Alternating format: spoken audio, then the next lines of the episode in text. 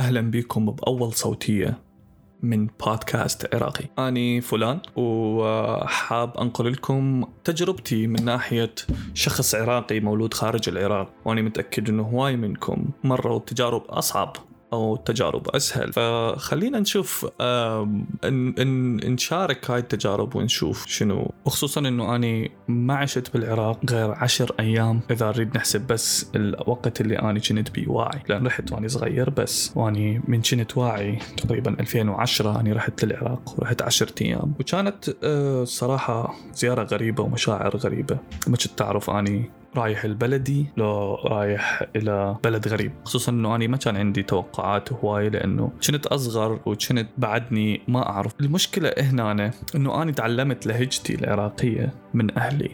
وأهلي طلعوا بال 91 وهذا سبب لي تحدي لأنه لغتي أو لهجتي العراقية هي لهجة التسعينات. فمن رحت هناك أول شيء لاحظته إنه الطريقة اللي أنا أحكي بها مختلفة عن الطريقة اللي يحجون بها بالعراق. وهذا الشيء طبيعي لأنه كل لغة إذا تريد تبقى حية وتريد تبقى عايشة لازم تمر بهاي التغييرات كل سنة وكل يوم تمر بهاي اللغة على هذا الشعب أو أي شعب ثاني. لذلك إذا تبوع اللغات القديمة اللاتينية وغيرها تلقيها ما بها تغييرات. ليش؟ لأنه ما حد يستعملها. ولكن اللغات اللي موجودة هسه واللهجات اللي موجودة هسه تتغير يوميا لأنه أكو ناس تستعملها وأكو ناس تحب تستعمل طريقة معينة بهاي الكلمة وتواكب بال lifestyle اللي عايشين به وانطلاقا من أنا أني ثاني شيء لاحظته بالعراق إنه الكل يحكي عراقي.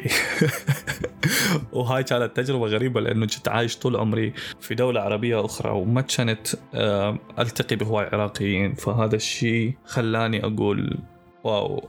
أخيرا حسيت إنه الناس اللي حوالي كلهم يحجون مثلي. وطبعا أنا احكي عراقي لأن أهلي علموني احكي عراقي واحكي بالبيت عراقي وأعرف كم واحد عراقي بس ما كنت أعرفه هواي ناس. وبدون ما أطول عليكم بهذا الموضوع اللي ديجر أنا حاب احكي وجهة نظري من ناحية شخص مولود في دولة عربية وحاليا موجود في دولة ما تحكي عربي. أنا ما أعرف ليش ما حاب أعطي تفاصيل عن تجربتي من ناحية لك أسماء دول أسمي.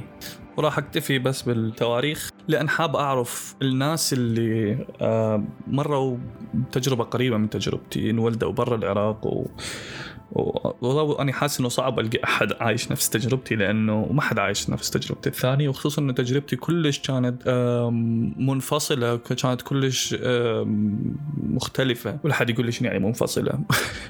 بس يعني ما تشبه كل التجارب اللي سمعتها بحياتي. فلهذا حاب أشارك تجربتي بالكامل حتى أشوف إذا أكو أحد مر بنفس التجربة أو تجربة قريبة بغض النظر عن المكان. بس المهم إنه هو برا العراق. الشيء خلاني أسجل هيك نوع من البودكاست إنه أني أهلي وكل العراقيين اللي أعرفهم دائما يحكون عن تجربتهم بالعراق وشنو اللي مروا به هناك وأنا أدري إنه اللي مروا به كلش هواي واللي مروا به ما كان سهل أبد. ولحد هسه الناس تمر بشغلات صعب على أي أحد إنه يعيشها. ومن هذا المنطلق أنا حاب أبدي بميلادي. يعني انولدت ب 1992 في دولة مجاورة للعراق.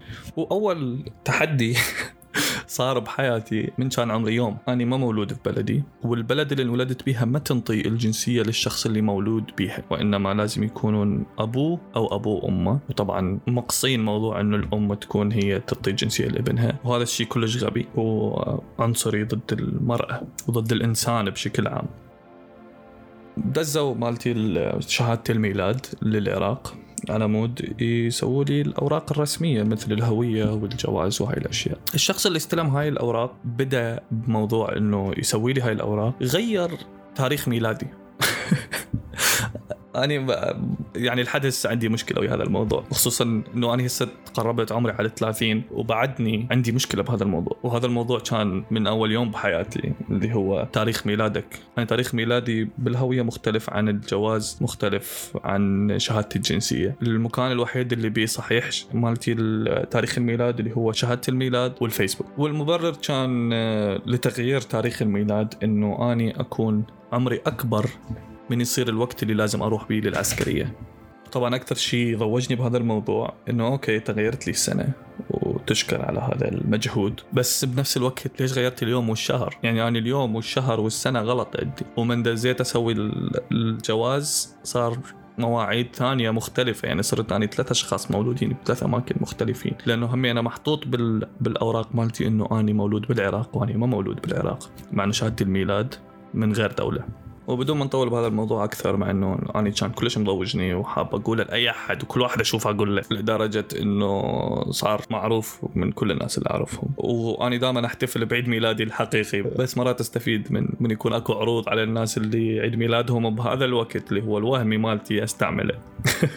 آه المهم آه هذا أول volume أو أول صوتية من هذا البودكاست إن شاء الله يعجبكم وسووا لي like إذا عجبكم أو إذا أصلا يعني مهتمين انه تسمعون باقي قصتي. آه وأكيد راح أستضيف أكثر من أحد بهذا الموضوع حتى أناقش التحديات اللي يمر بها المواطن العراقي الغير موجود في العراق. واني متأكد هواي.